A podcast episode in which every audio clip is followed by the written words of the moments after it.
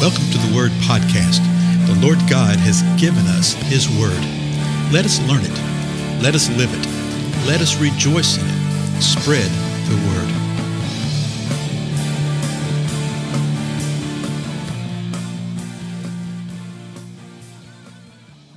Blessings, everybody. This is Dale. Thank you so much for joining with me today on the Word Podcast. We are continuing in the Gospel of Matthew. We're in the seventh chapter, and we're up to the seventh verse right now. And Jesus is speaking. He had just spoke to his disciples and the crowd that had gathered around. Remember, he's on the side of a hill. We call it the Sermon on the Mount, but he's sitting on the side of a mountain here. And he had just told them, hey, don't judge so that you will not be judged. And that whole thing that we went through the previous episode. Now, at verse 7, Jesus says this Ask, and it will be given to you. Now, let me stop right there. Ask, and it will be given to you. The ask carries the idea within the, uh, the Greek language of keep asking. Okay, continually ask, continually of inquire of the Lord. So he says, Ask, and it will be given to you. Seek, and you will find that seeking carries the idea, the same idea, the keep seeking. So what is he saying here? We haven't finished the sentence yet. You keep asking, it will be given to you. You keep seeking, and you will find. I bet you know what the next one is, right?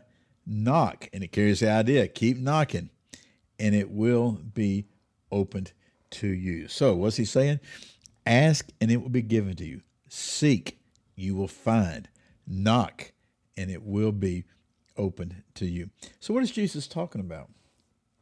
You know, he's been talking about all this stuff, chapter 5, chapter 6, and it's centered around uh, the kingdom of God. He hasn't said exactly in that way, he's mentioned it a couple times.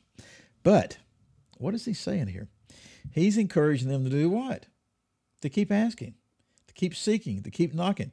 Asking who? Seeking what? knocking upon what? well, the knocking says it will be open to you. So it carries the idea of a door, you know, that the, the entryway, the doorway.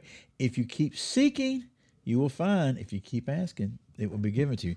Now, this isn't to be interpreted as if uh, God is holding out on us. We've got to beg Him and beg Him, and harass Him to death till we get what we want. No, no, no.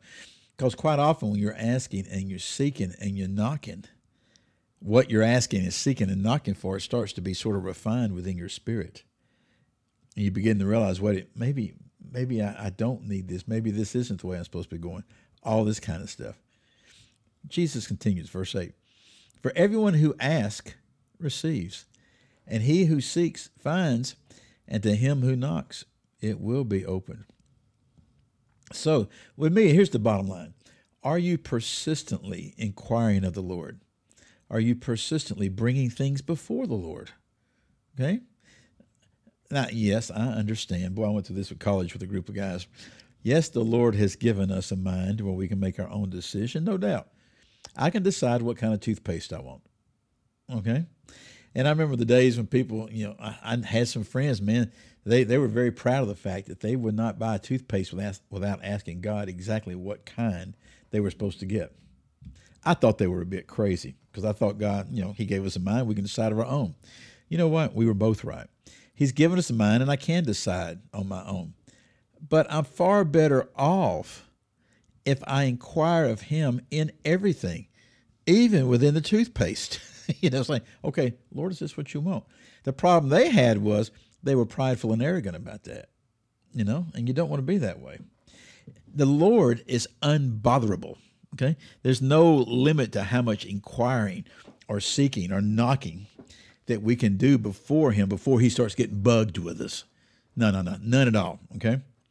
So the Lord is telling us, you know, do this. If you ask, you'll receive. If you seek, you're going to find. If you knock, it will be open. He gives a couple of examples here. He says, Or what man is there among you who, when his son asks for a loaf, will give him a stone? Or if he, the son, asks for a fish, he will not give him a snake, will he? Then Jesus tells us what he's talking about. Verse 11.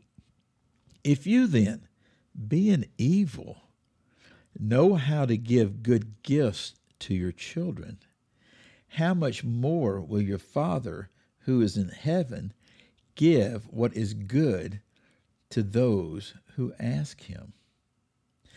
And so we're always oriented around, you know, the, the, things of this world, the material desires, the material needs. Here Jesus talks about a loaf of bread and a fish, you know.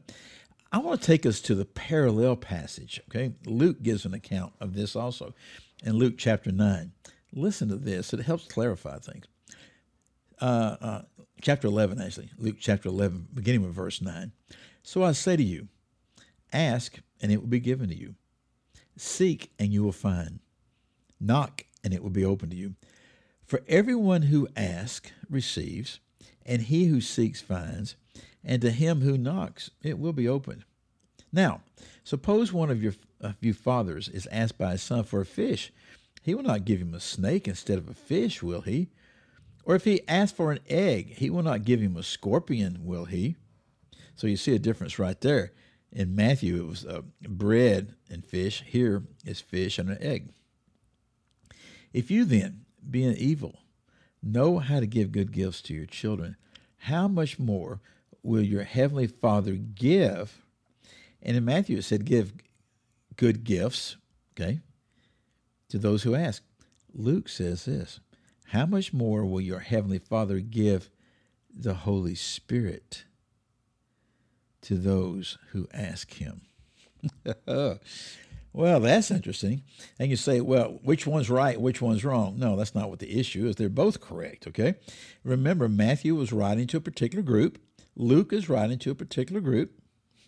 Uh, they both have different backgrounds. Matthew's very Jewish, Luke is very Gentile, okay?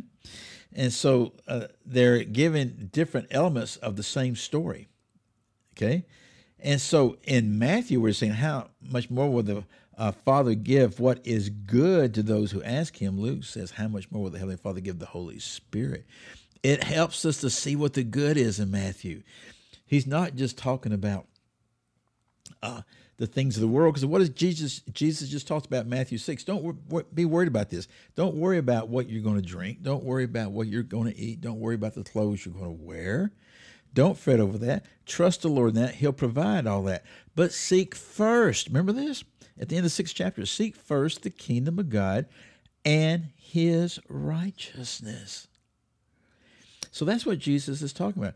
If you're seeking the kingdom of God and his righteousness, ask, it'll be given to you. Seek, and you're going to find it. Knock, and it will be open because the Father's going to rejoice to give you good. Luke tells us what that good is to give us the Holy Spirit. How do you get the Holy Spirit? You must be born again. You must be saved. You must repent, confess, and call upon the name of the Lord and be baptized for the remission of your sins. That's what sort of a conflation of what you see in Acts and a couple other places.